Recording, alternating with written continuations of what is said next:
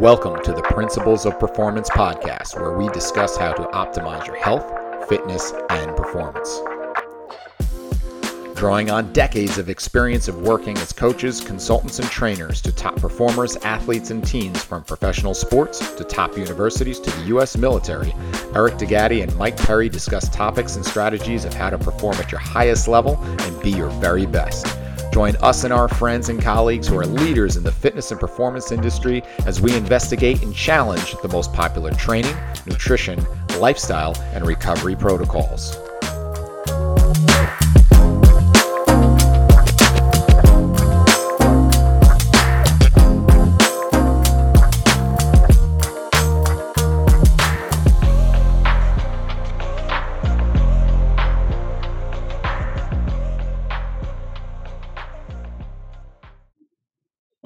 Here we go. Episode seven of the Principles of Performance podcast. Uh, my name is Eric DeGatti, as one of your hosts, along with my partner Michael Perry, and we are honored to have a very special guest with us today.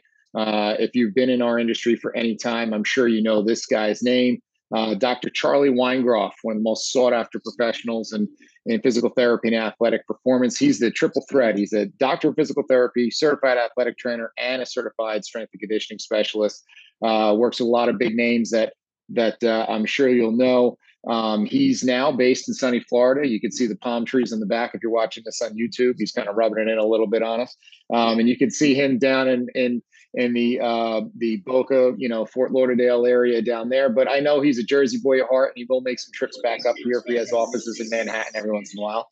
Uh, a little bit of history on Charlie. Uh, he was the uh, physical performance lead and head strength and conditioning coach for Canadian men's basketball um, as well as Nike Executive Performance Council, lead PT for uh, the United States Marine uh, Special Operations Command, head strength and conditioning coach for the Philadelphia 76ers in the NBA, director of athletic development for the Roddick Grunberg Tennis Academy. Uh, he's consulted for teams in all Northern American sports, as well as Man U, Manchester City, in the English Premier League and then a lot of us know him through his work and his his um, accomplishments through his program training equals rehab. And that's going to be a lot of what we talk about today. And so thank you for joining us dr charlie weingroff.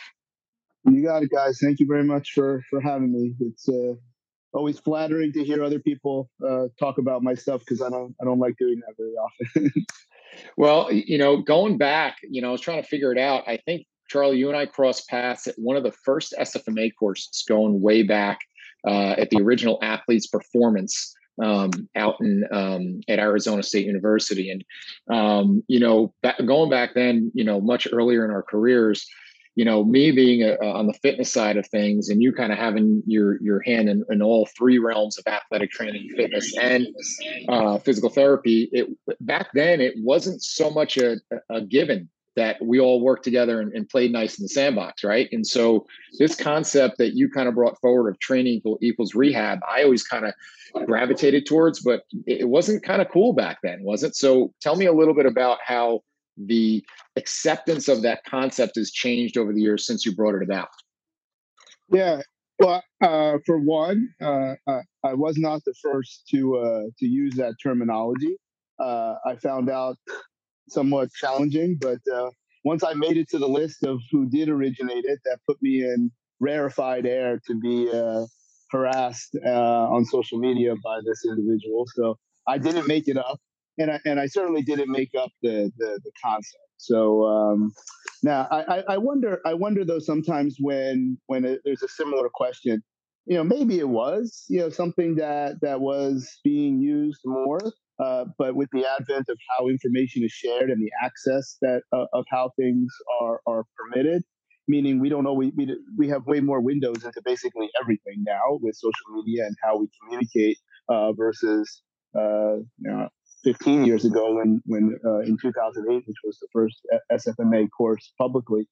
But you know, for for for me, I am okay if somebody were to say I had a silver spoon in my mouth where uh, I walked out of uh, PT school into the NBA, uh, and then being in minor leagues. Um, you know, in the NBA, I I, I was the assi- assistant athletic trainer to, to, for a fellow named Ted Arzonico with the New Jersey Nets.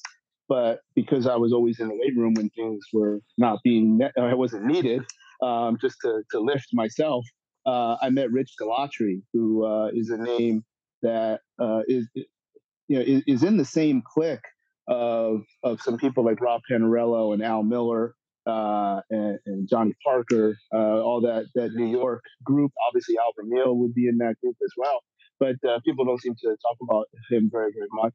So I, I got a very very early dose of um, of understanding uh, concepts of strength conditioning, uh, and then in the in the minor leagues, you're the you're you know if you're the head athletic trainer, doesn't really matter if you're a physical therapist or not, but you are you're also the strength coach, you're the equipment manager, you're the travel coordinator, you're the team mother.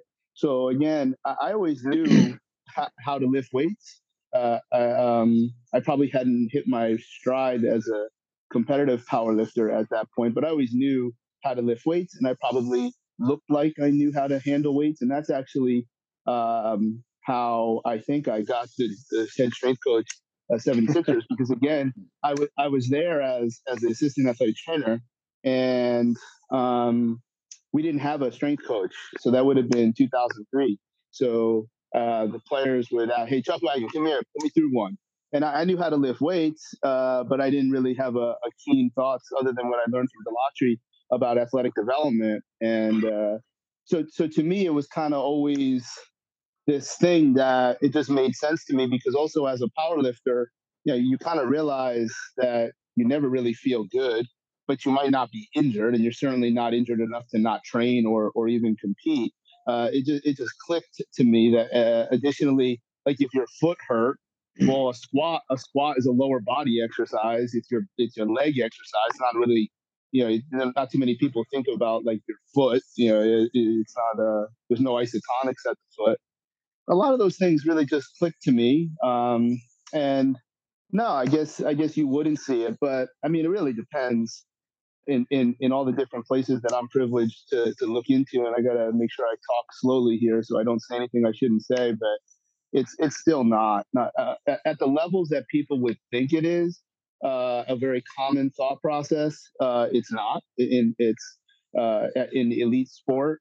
It's uh, you know, I think there's probably a lot of people that say that they're not in silos, but but they are because um, it's just a fashionable thing to say. And there's no there's no expo there's no exposure of what they're doing for other people to decide or not uh, if they can learn from that. But um, I, have been flattered uh, not only obviously by your guys shooting off my resume, but some people that are probably a lot older than all of us and people that have seemingly accomplished a lot of things um, they would say things like, "You you changed the the profession." Uh, I'm reticent to accept that accolade. Um, so so obviously it has had an impact, but um, I've also gotten to a point too. I'm not really worried about what other people do. I just explain what I do. But it's um, it, it's hard to say. Um, you know, it's it's it's, it's just very sometimes i'm sure we have enough time but it, it's it's not it, it's no it's not an elevator pitch anymore. It's not like um, it, it's it, there's so much that goes on in my head that try because it's it's it's not even about what we do as professionals. It's more about people working together. Uh, it's more about uh, earning 30% of a whole lot is way better than 100% of a little. Uh, it's about there's no way any one individual can do everything. Uh, it's about like what a person deserves uh, and then there's a, obviously a significant amount of science in neurology and physiology that no, uh, whatever a great individual does can always be amplified by what someone else does. So um, yeah, that's it, it's uh, it's hard it's hard to say really if, are if, are other people doing that. I'll just say I don't know too many people that really think uh, with the peripheral vision that I think yeah, and, and, and in my limited experience uh, of working with you know professional organizations, I saw a lot of the same things where I was, was shocked when you looked under the rug and saw that it, it, wasn't being done. And as much as they said on the surface level that this seems to rationally make sense, that um, they're not actually executing. And so, like, obviously, there's ego involved. There's there's people threatened of, of their jobs. Like, where do you see the still the biggest pushback in 2022? Um, other than you know the the fear of, of being exposed like what's the pushback to to not integrating and getting out of our silos? In uh, in pro sport, uh, I, I think it's because those jobs are so glorified, whether it's the glory uh, and being recognized of working at that level, or in many cases what you get paid, uh, folks just don't care. Um, they their their standard for their workplace is just different than what I'm suggesting. That doesn't make them a bad person. It just means they have lower standards. Meaning, uh, uh, uh you'll hear things, "Oh, we're getting better." I'm like, okay, that that's a that means you're you suck. Um, you know, the what uh, oh, but they're like, you know, people get judged by like saying, oh, they're a really nice guy. Uh, or no, no, we get along and we have meetings. Yeah, that, that just means you have meetings. Like I'm not talking about like not hating somebody, even though that's obviously at, at, at some levels, but that's just a poorly uh, executed business model. Um, in in the in uh, in the real world, uh, I think there's still obviously a very significant thought process that the doctor uh, or the, the medical, you know, prof- you know, the highest level is is not the highest level. That's the, the doctor is in charge, which is ridiculous. Um, the uh, to, to think that like after a surgeon does surgery, like their value has now dropped from hundred percent, like the most important uh, component of the team, while the surgery is happening, to one of the least important. Um, to also think that that uh, any one individual knows enough about what everybody else does, uh, but then the public or the individuals in, in, in, the in the situation may have a perception of hierarchy that somehow a physical therapist knows uh, that uh, uh, how, how uh, you know how what if when for certain exercises when that's just ludicrous like why don't I it's so I don't I don't even know how to communicate that because I'm sure we've all dealt with people in all sides because it can go the other way too. And I'm sure I'm at fault for that, along with others. But um, you know that where they have non-medical professionals that are judging and questioning, and then doing a lot because even though my my courses and the things that I've talked have never crossed any boundaries that I that I'd be uncomfortable with, there are plenty of seminars you can take to become a bad physical therapist in two days. So whether it's the glory or the money, which are always you know going to be stratified across different spaces, it's uh, whether people do understand it, but then they just keep it to themselves. They miss the part that you can't be good at everything. Uh, and, but uh, you know, it's it's it's it's it's very easy to misinterpret things. I I I, do feel significant onus uh, that that that I somehow gave people permission uh, to do things, and it goes it goes a lot of different directions. It, it's not just medical people getting into training, uh, but it's also training getting into medical. They, the whole idea of T was R was like from a scientific you know pr- approach and specific adaptation to impose demand and uh, division of labor. So um, people don't care; they just want to do what they want to do, and that's okay. That doesn't make them a bad person. We're just talking and and you know we're in a barbershop right now. I think I think what I run into is when I say that. I wish it was. um, but you guys, you know what I mean. It's like sometimes, like in, in our profession, um, what I that's why I'm caveating what I'm saying because I, we're talking about people we don't even know, and uh, and but yeah, oh, like he's an asshole because he says X, Y, Z. Like, dude, I have an opinion. I was asked a question. I gave an opinion. Since when does every? Since when do opinions matter? Well, because it's me, maybe. You know, I talk louder than others, so my opinion matters more now. It's uh, it, it's um, you know, it's weird that um, but uh, I don't think people are bad people. They just do what they want to do, and that's what works for them. And if they can, uh, there's dudes that last 30, 40 years in pro sport uh, doing some really odd things. So it's uh, it's how it goes.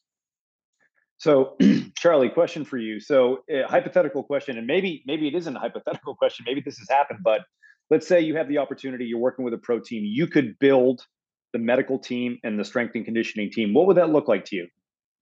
There is no uh, there is no medical team or strength conditioning team, uh, and it's not hypothetical. We did this in Canada basketball. We had one staff. Obviously, uh, that staff was comprised of individuals that uh, actually there's there's six um, uh, this is now there can be overlap medical fitness, sleep nutrition, psychology, and load management. So that doesn't mean you need six people, but you probably can't have two. So, um, and then when you apply a system of uh, we have, and this is you know I have these presentations and because uh, I do I do get opportunities, and I do feel like sometimes I don't uh, get to follow through on the opportunity because uh, there's a significant realization of what is needed and what is what needs to be resourced to execute this plan. Uh, in Canada basketball, uh, we did that where when you, the, the system calls upon the individual, we're just people that know how to do things. And if you have a system that understands those six and maybe like seven or maybe it's four, or you want to call them different things, that's totally cool. But there is no medical staff. If there's an injury, then someone who has those skills moves forward and addresses it. Um, and, but at the same time, all six, and this comes from a little bit of experience uh, from when I had to visualize things uh, working in, in Marine Corps. Uh, imagine if if all six of your weapons were always targeted at the same uh, thing. So we we would always choose tests that every individual can impact. Uh, for instance, here you guys name name a physical quality that that can be anything. Just just name it. It doesn't matter what it is. Strength. Okay, so so uh, med- medical people, uh, even if there's no pain, can apply techniques that can uh, be you know uh, leveraged uh, to improve strength. So you're pro- neurological techniques that sometimes get people out of pain, but can also make you uh, stronger in a very very temporary phase. Obviously, fitness has something to do with that. You cannot exhibit strength if you do not um, have proper nutrition. Uh, clearly, if you don't sleep well, your strength will not be maximized. Every everyone can be affected positively by psychology, and if you play four games in five nights, you're probably not going to be able to demonstrate strength. So uh, we we would take that approach. So then, Mike, to answer your to, to the next part of your question, if somebody doesn't believe that, then that's that's not how we build out the, the team. Love it. Love That's it. awesome yeah. stuff. And so so, Charlie, one of the things I've always found in the, the elegance of your work and seeing the evolution over the years is how many different um, uh, disciplines that you'll take from and utilize, and and whether it's ranging from HRV to to aerobic conditioning to strength methods and so forth. So we talk about in our course, it's it's a principles bias course. and we don't really care at the end of the day what you do, whether it's kettlebell training or, or, or kinesio taping, but have some principles and, and some questions that you can answer. So when you go and see the next thing, whatever that is, and usually that next thing was probably something that was here 50 to 100 years ago, right?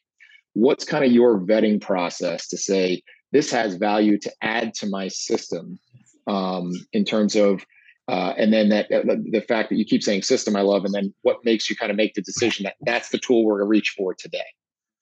So, so most of the time, anything can can fit in this model, uh, provided it actually legitimately creates an adaptation. Um, I think there's a lot of things that create a change, and I'm curious your guys' opinion. Um, if if I rub your shoulder and it moves more, that's not an adaptation, but it did move more. Uh, we don't expect that to last very long. Um, I'm hesitant to call that an adjustment because then it gets confused with a, a chiropractic technique. But basically, as long as it legitimately creates an adjustment or an adaptation, it can fit somewhere uh, in the in the in the system. More more more specifically, because um, I had to do this in Canada basketball because unlike other elite sport, uh, we're judged by people that understand neurology and physiology. It's not a GM. It's not somebody who's a former player who really just judges if you're a nice person. Um, we, we, we found that the common targets of, of all of our tests uh, would be acidosis and hypoxia. So, Eric, your question is how do you vet something? Well, what would it do uh, to minimize or help neutralize acute or chronic acidosis? uh, and what and and how would and how would it fit into uh, hypoxic or glycolytic environments? So again, if it does something, it might be very very far from that, or it might be very very similar. So um, that that's uh, and then and then the those things that would be targeting all live in in, in another four categories. If you notice, like I keep moving my hands because this is a slide that on the bottom has the six and on the side has the tests uh, is movement, output, readiness, and sensory systems. So when we talk about this with in other situations, you can pick. You pick whatever movement examination you want, do it. Uh, I don't even talk about the ones that we use in Canada because if somebody had a, a predisposed opinion on on a commercial model that we would use, well, then you lost them. Then then they're not going to listen to you anymore. So you just pick anything that that, that looks at movement, uh, output, readiness, and sensory systems. Movement, very simply, can joints get in the right position to absorb adaptive stress. Output is who you are on your best day. Readiness is who you are today. Uh, and sensory systems uh, is a little bit more unique, focusing on the eyes, because anytime you see something, that begins the process uh, in order to react to it. So, um, does it does it fit anywhere into those big global terms? Uh, almost anything can. the The issue would be then, does it does it actually fit in, in its spirit in its science? Yes, but does it actually create an adaptation? Um, and then do you recognize that it has to live with everything else? Um, so many people have really really good techniques and they just wanted to solve everything. So then they'll use an evaluation model that I flippantly say comes in the crackerjack box. If the evaluation comes inside the crackerjack box, it's only going to take you to Cracker crackerjacks. So you can't use that evaluation because I need all my team members to feel good enough that whatever they like doing has a role. But if I use an evaluation that lives with a commercial model and has exercises or manual therapy attached to it, you're only going to do that manual therapy or that exercise, and that's that's a dangerous, dangerous thing. Um, you, you, that that means you're saying that your model does everything. Well, that's that's obviously foolish. You can't. Not, it's impossible to achieve everything in movement, output, readiness, and sensory systems. So that's part of the vetting process. We, it's not even a vetting process. It's just a positioning. It's like where okay, uh, tell me what you think it does. I'll decide what it does in, in, in utility, and tell me how to do it. That's it every I don't need anything else. You just tell me tell me give me give me your stuff and then I'll I'll place it into this. And it might unfortunately uh, if it's different than the person that's teaching it or selling it, they get mad. They get real mad about that. But that's okay. I paid full price for their for their information, and uh, I'll, I'll use it how I see fit. so I'm going to pick up kind of with the evaluation piece, and something that that Mike and I have found kind of really eye opening when we started teaching our stuff is we would ask the ask the people in the crowd, and these are these are you know pretty well accomplished athletic trainers, personal trainers, physical therapists, and say, okay, what are your non-negotiables? Meaning, like, what do you really need to know about a individual before you can uh, proceed forward? Like, what are the, those things? And and most people kind of put their chin in their chest and didn't have an answer for that. It wasn't like if you're going to walk into my facility, like you just gave us, you're going to have something that looks at these four buckets and if I don't have that information, I don't know if I can give you a program. So um, shifting gears out of kind of the more professional realm into like what we see at the you know at the at the public sector like where do we change that mindset of and and what's kind of your approach to the to the trainer out in the field the physical therapist in the field to say establishing a, a set of non-negotiables that i need this information or else i'm just guessing i'm just throwing shit against the wall yeah, the the um, I mean, I'm not sure it finishes with, but it's a big start. Uh, is can joints get into the right positions to absorb adaptive stress? Because everything that we're doing eventually speaks to a movement with a particular set of parameters. So even maybe before can joints get in those positions for the movement that you're talking about, what movement? Like what are we doing? Like what are we training for? Um, or what what is the goals of the of the individual? That's non-negotiable. You have to tell me what you want. Like this is a we're we're in the direct customer um, service model. Like you have to deliver what somebody uh, is asking for. If they're like, oh, "How can I help you?" Oh, I'm not sure. Okay, um, all right, I'll, I'll, wait over here. You let me know when when you know what you want. Because um, at the very very basic level, at the, in the general population, you don't need movement, output, readiness, and sensory systems. You don't, but in a system, you need everything, and then you strip it back. You're still running the system. Uh, but if you want them to move, uh, how do they move? And and now you can take uh, whatever uh, evaluation model for can joints get in the right positions you then bucket those those joint every joint in the body into different categories to then choose exercises that either exploit the joints that move well enough for fitness uh, or do they need more special exercises uh, because you think they do need to do those things for instance um, it, it, hips do not need to flex to any particular level um, to be a, a human being. Um, however, if you want to run or squat, they need to flex to a certain point. Well, if the person doesn't want to fle- uh, squat or run, then they were going to walk. Well, you're a little bit handcuffed, but you can have them walk up hills and up treadmills. You can put a weight vest on them. You can put heavy hands on them and carry things. And maybe their hip doesn't need to, to move, do that. Now, there's probably a, a long term consequence to that.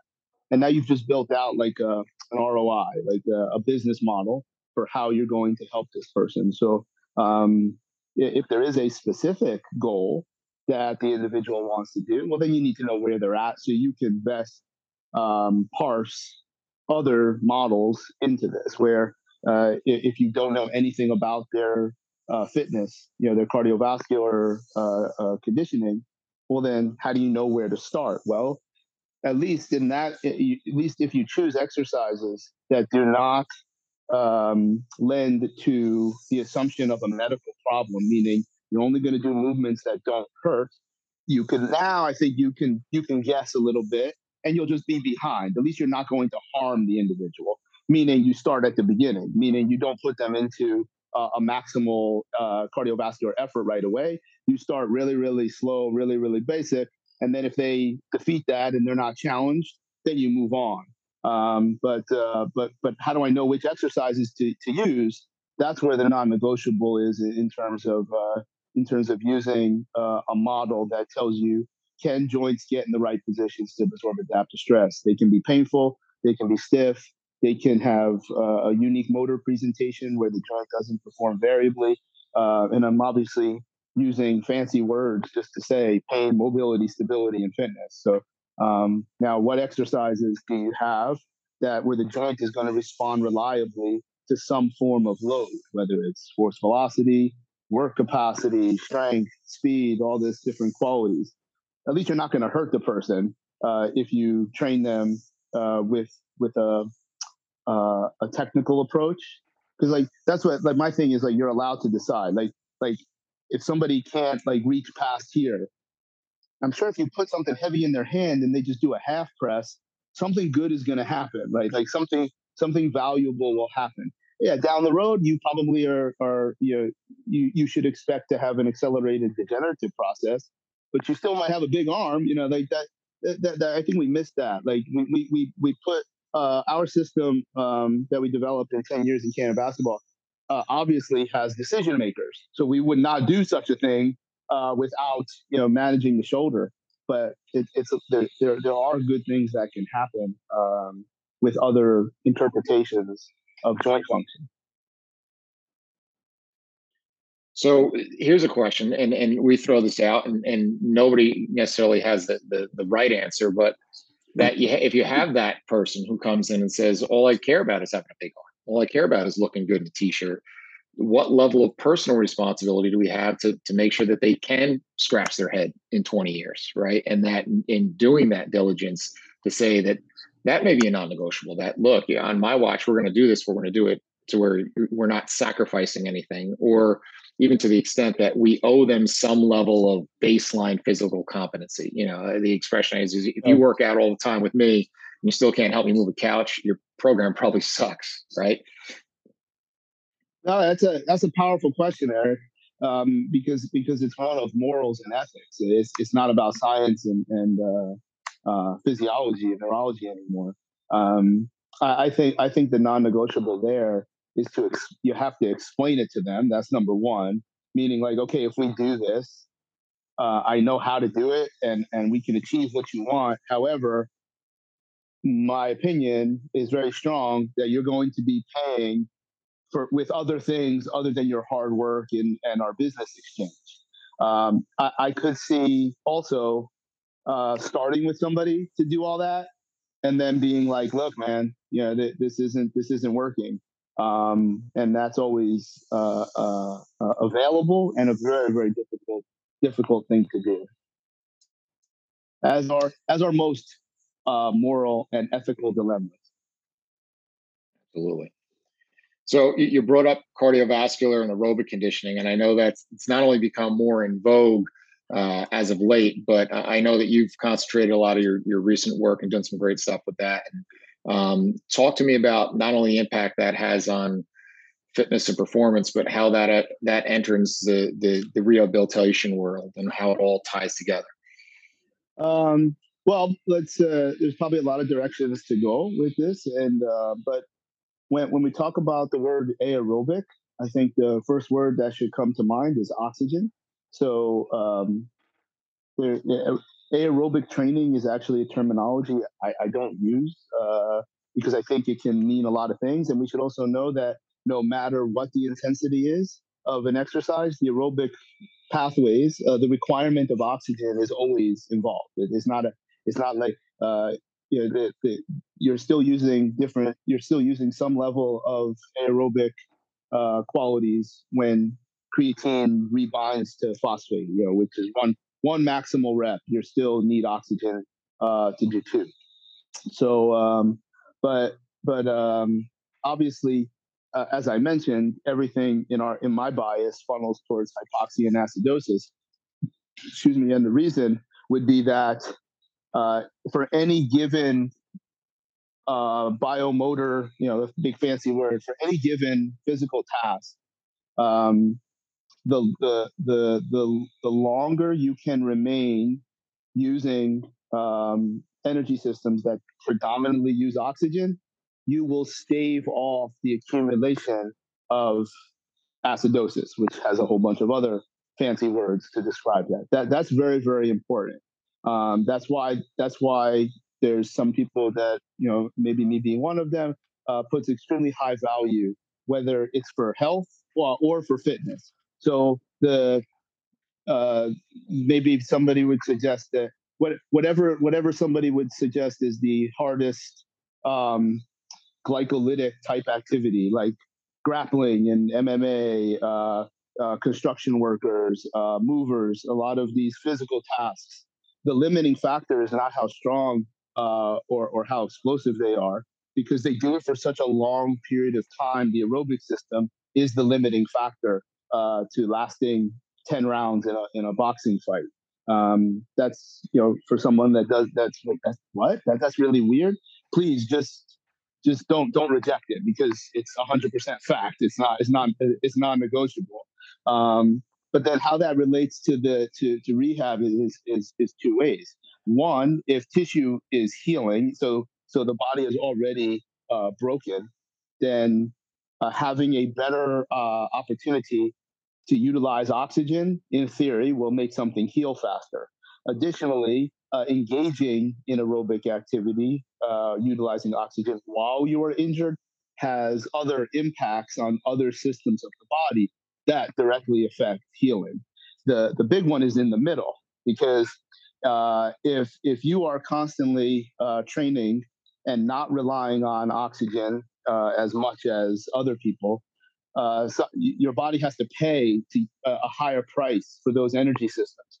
So I hope you're lifting really, really heavy weight and jumping really, really high and throwing ropes as hard as you can. Unfortunately, a lot of people are not. Uh, they're doing basic, middle, medium level work, but paying a very, very high price for that. And one of the prices that you pay is muscles uh, will start to um, contract uh, without your without your um, voluntary control. It's not um, it's not necessarily a spasm, but it could be. Uh, but the word that most people uh, will suggest is that it increases tone, and this goes back to what Janda, uh, you know, tried to teach us in, in the '60s uh, when none of us were alive yet. But uh, um, it, it's actually quite true that under certain conditions, certain muscles become more apt to have this resting tone. Now, I don't use the word tone because uh, it can be confused with other things that are very, very positive. All of us would slump into be a, a, a, an ooze if we didn't have any tone. So I try not to use words that gives anybody a chance to come at me. So the, the, the actual terminology that's used in the literature, instead of tone the way we're describing here as a byproduct of acidosis, uh, is spontaneous electrical activity. That means muscles are contracting spontaneously. Uh, this is this is very easy to, to confirm in the literature, where, for instance, uh, if you do an EMG of somebody's trap and the EMG reads X, uh, and then you put a needle in it and then take it out, uh, like therapeutic uh, dry needling, uh, and then take the needle out and, and re-EMG the trap, the EMG is diminished. So you decreased spontaneous electrical activity. And clearly there are muscles that are more apt um, because those are the ones that would typically um, be very, very useful for you when engaging in physical activities, like your traps and um, you know your pecs and and all the muscles that you would use to fight or run. So now, if you're constantly uh, dealing with spontaneous electrical activity, muscles are contracting. That is a metabolic process that you must pay for. Uh, and if it is already being precipitated by uh, acidotic or high threshold environments, you're now increasing uh, acidosis and tumbling that process. So now, all of a sudden, now somebody grabs your shoulder, and oh, it's like it's this incredibly uh, uncomfortable uh, sensation because now those those contractile elements, muscles, have now uh, undergone different levels of uh, hypoxia. Um, so acidosis comes first, hypoxia comes second. Why is that important for rehab?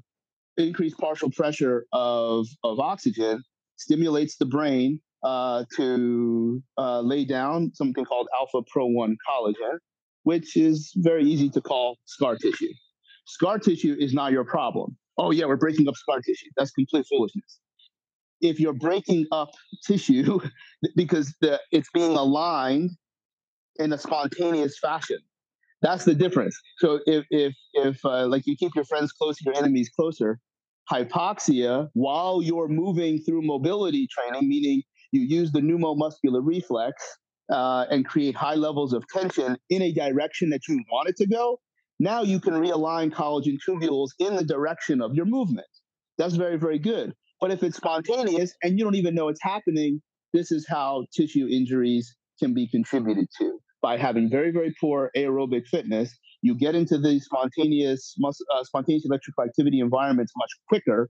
You don't even know it's happening, and, and then all of a sudden a muscle tears because the alignment of the collagen is not consistent with your activity. So it's it's it's obviously you know a life sustaining thing. It's obviously got well, I think it's obvious uh, a contribution to healing uh, after something has already broken. But the big thing is that middle ground, uh, and maybe that's an example of treating equals rehab. The equals is this appreciation that if you are terribly unfit, you will increase the, the turnover of collagen in a spontaneous fashion. That's bad. That's really, really bad. Um, I, I don't know many people that talk about that in a, in the in the sphere and scope of uh, minimizing uh, uh, muscle injuries. That that's a big thing. So just be fit. Be fit. I'd rather you be fit than move like a gymnast because I don't have to have you move like a gymnast. I, I need you to be fit. That that's uh, um, that that's a uh, that that's where the aerobic piece I think fits in all the different categories. Mike, go ahead.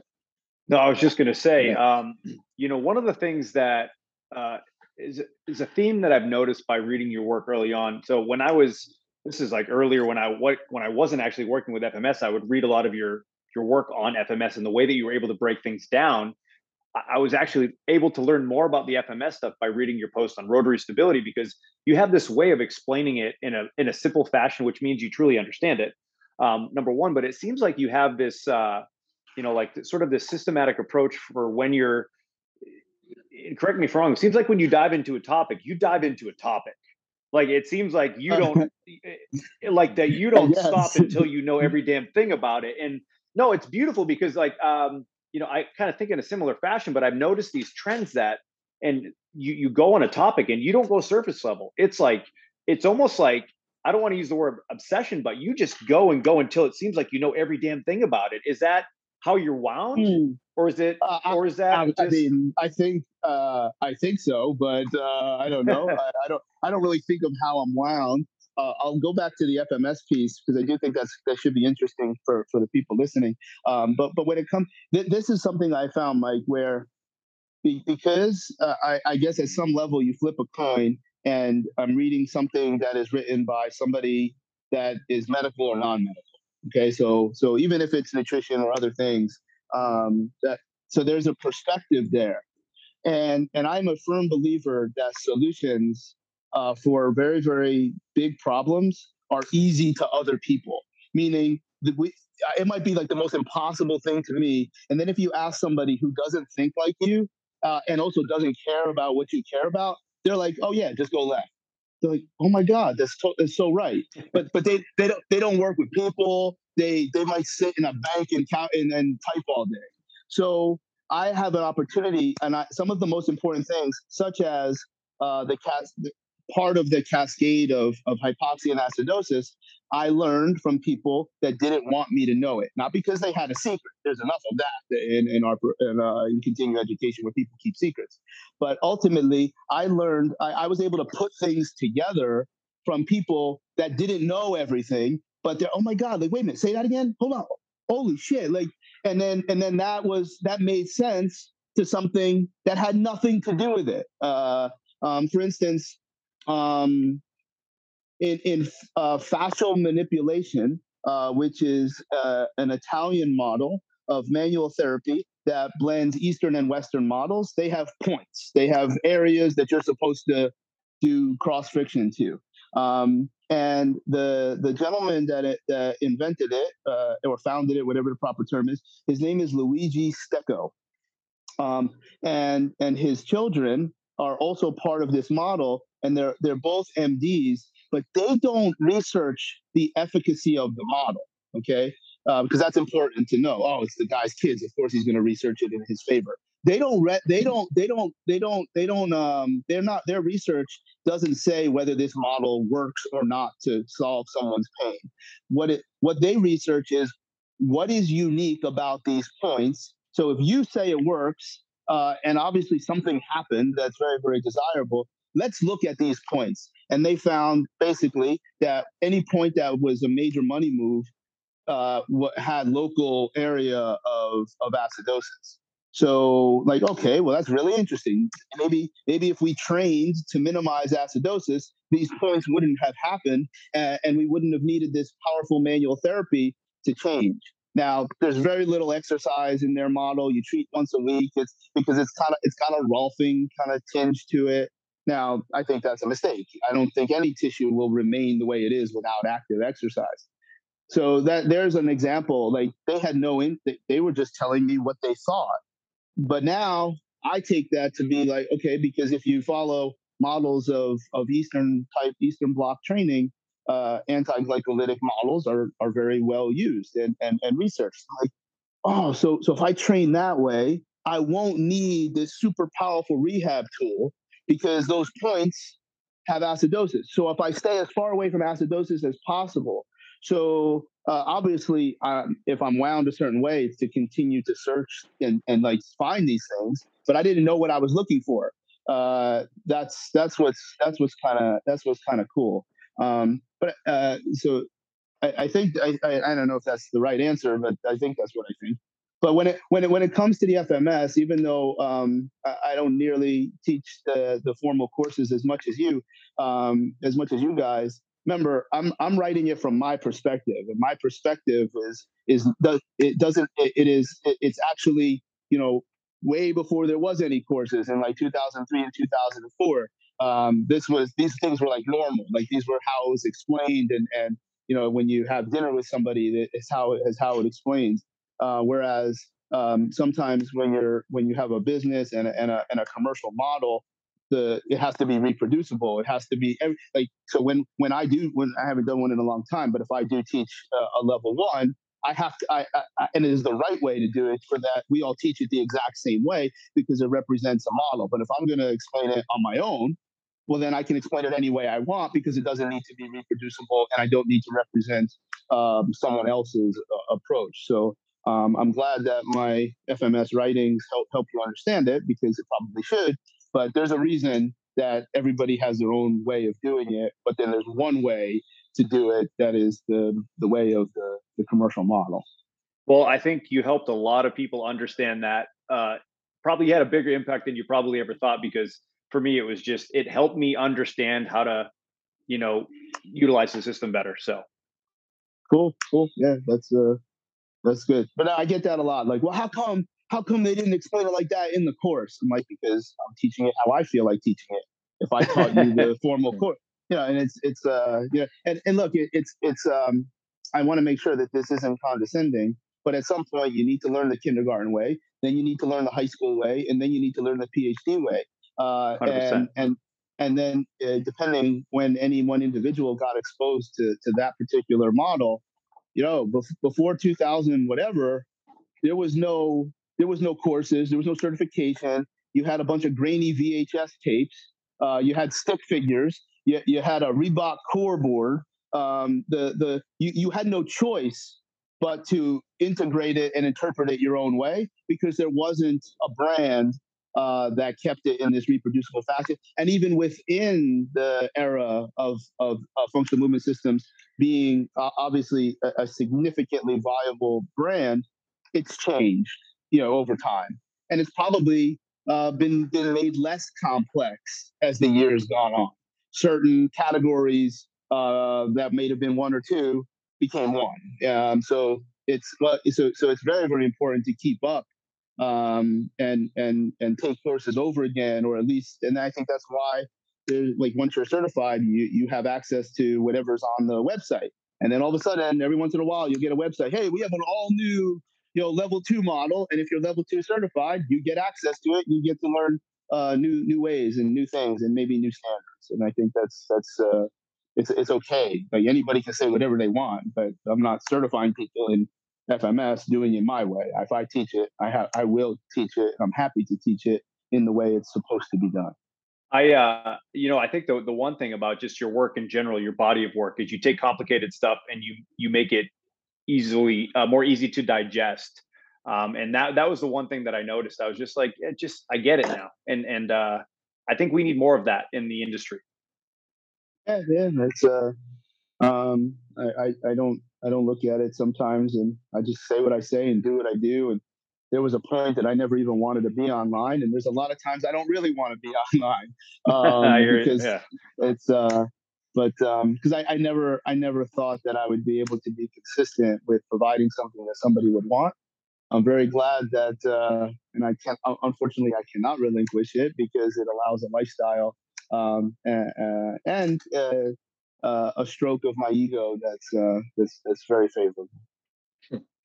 so so as we all kind of evolve, you know, professionally and personally, um, you know, not only do we change the lens in which we see things, but there are certain things that that that change in terms of the information that we know now versus 20 years ago.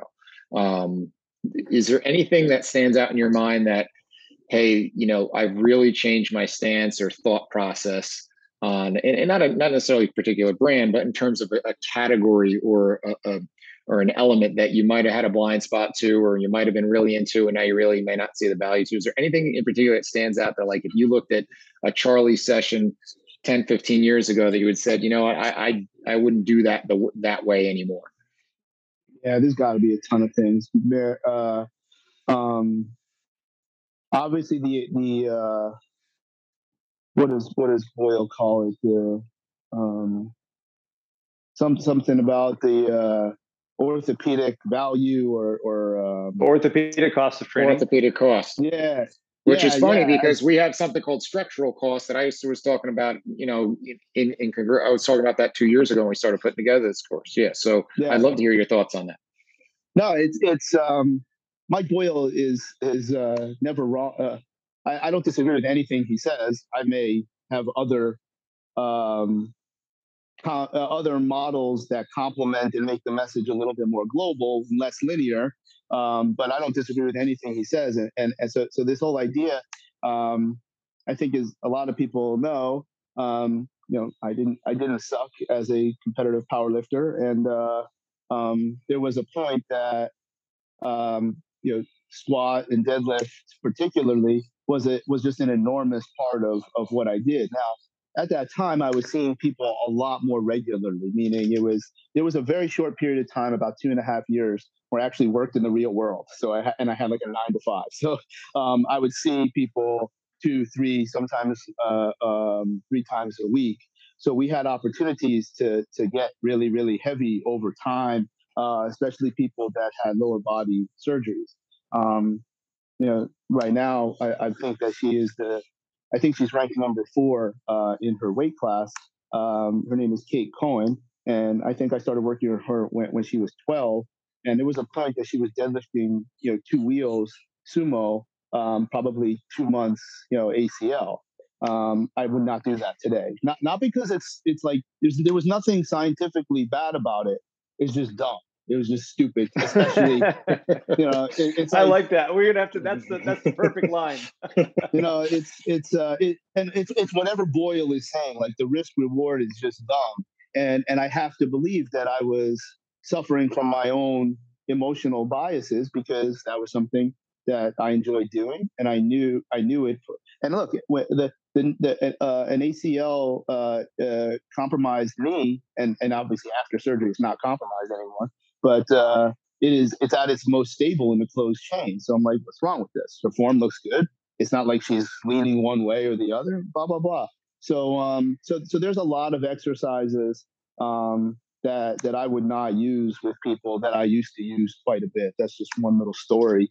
That uh, but but at the same time, I can remember about four or five young ladies, um, and I would put them in some of the most proudest um, situations that I've been into eh, as a professional because they, they either had ACL or or some kind of lower body injury that are very very common in, in young girls at that age, and they all were monsters.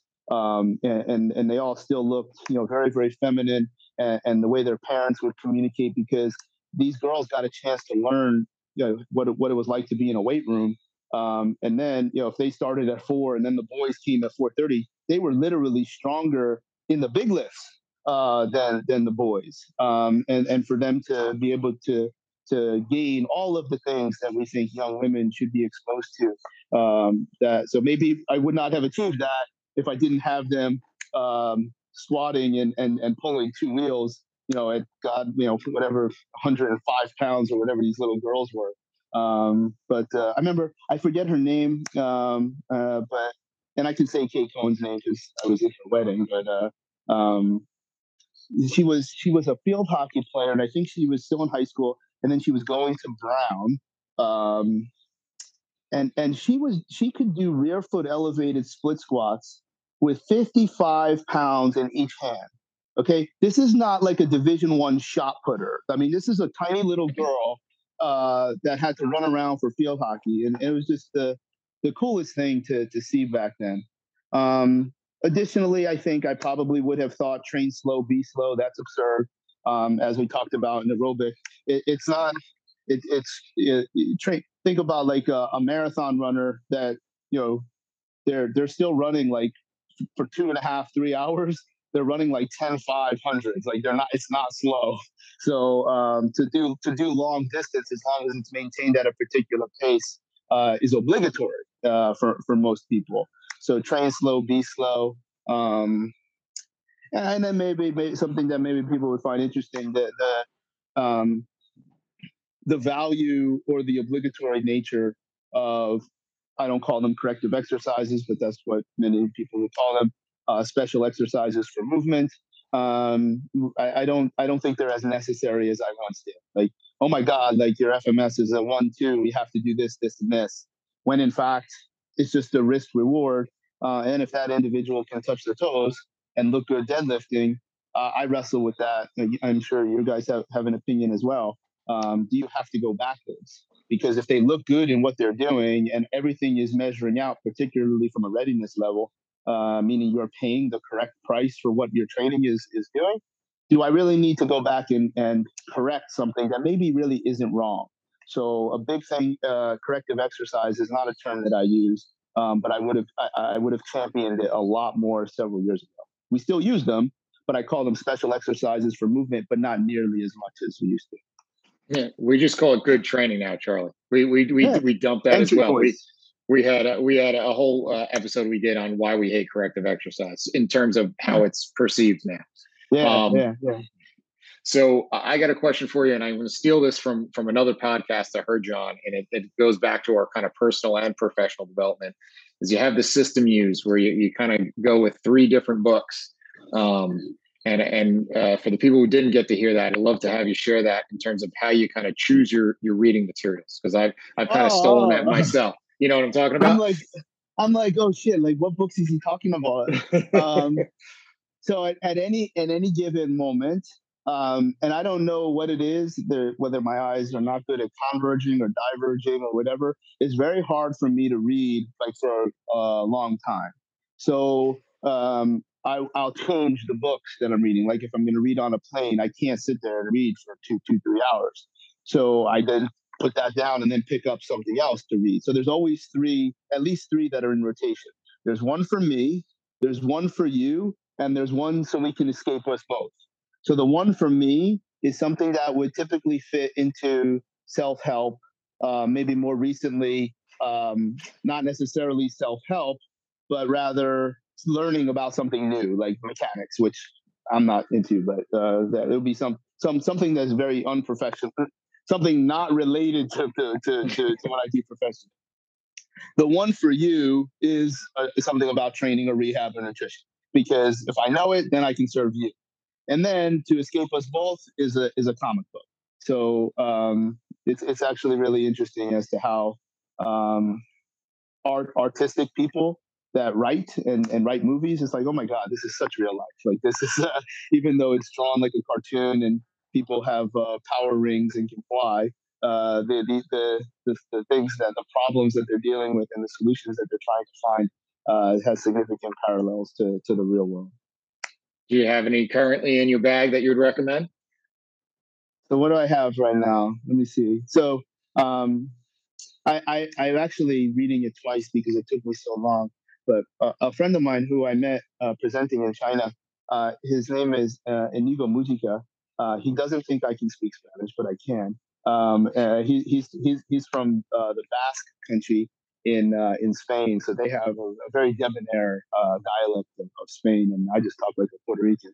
So, um, but um, he he has a, a, book.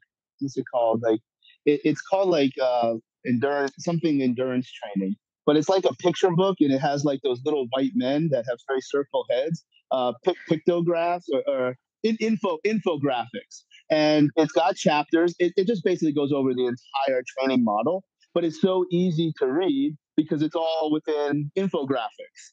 Uh, so that's the that's the book that that I'm reading um, uh, for you. Um, the uh, I'm I'm I'm trying to catch. I'm reading Flashpoint again because if DC ever comes out with the next Flash movie, uh, it'll be based on Flashpoint. So I kind of want to feel that that I'm up to date uh, on that. Uh, and then and then the the the self help book. I, I, don't have one uh, right now, but uh, I, I, can I can go back in, inside and go take something out of the garage and put it into play. awesome. So um, with that, let's go off topic because there's there's some, some commonalities I know we share. There's some we don't. I've never been the the big wrestling guy you are. Um, uh, love Disney, but not anywhere near to the level you are. Um, uh, favorite Disney favorite Disney ride right now. Favorite ride, yeah. Um, uh, Expedition Everest. Okay, yeah, my family and I did that nine times in one day. That's I think that's on the top of our list as well. I, I think I have four, maybe five different Expedition Everest T-shirts. and then, and I know growing up in the same era, you have a favorite uh, late '80s, early '90s hip hop artist. You got to pull out one old cassette CD. Which one's it going to be for for a workout? Digital Underground. Okay, well, hump okay kudos. That's it. Yeah, the uh, and I, I don't know if uh, if you're setting me up for this, but like a lot of people know, I I can uh, and I believe he's passed away, but I can do the voice. I, uh, if I do it, people are like, oh my god! Like there's a couple. Like I, I don't say I do voices. It's just me trying to sound like somebody.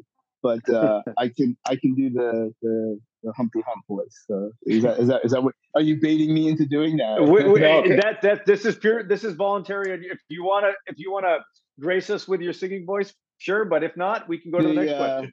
I have this huge smile on my face. I don't know if I'll be able to do it, but let me say like check it out. I'm gonna flip and trip and let it all hang out. Like so I don't know. Yeah, I don't know.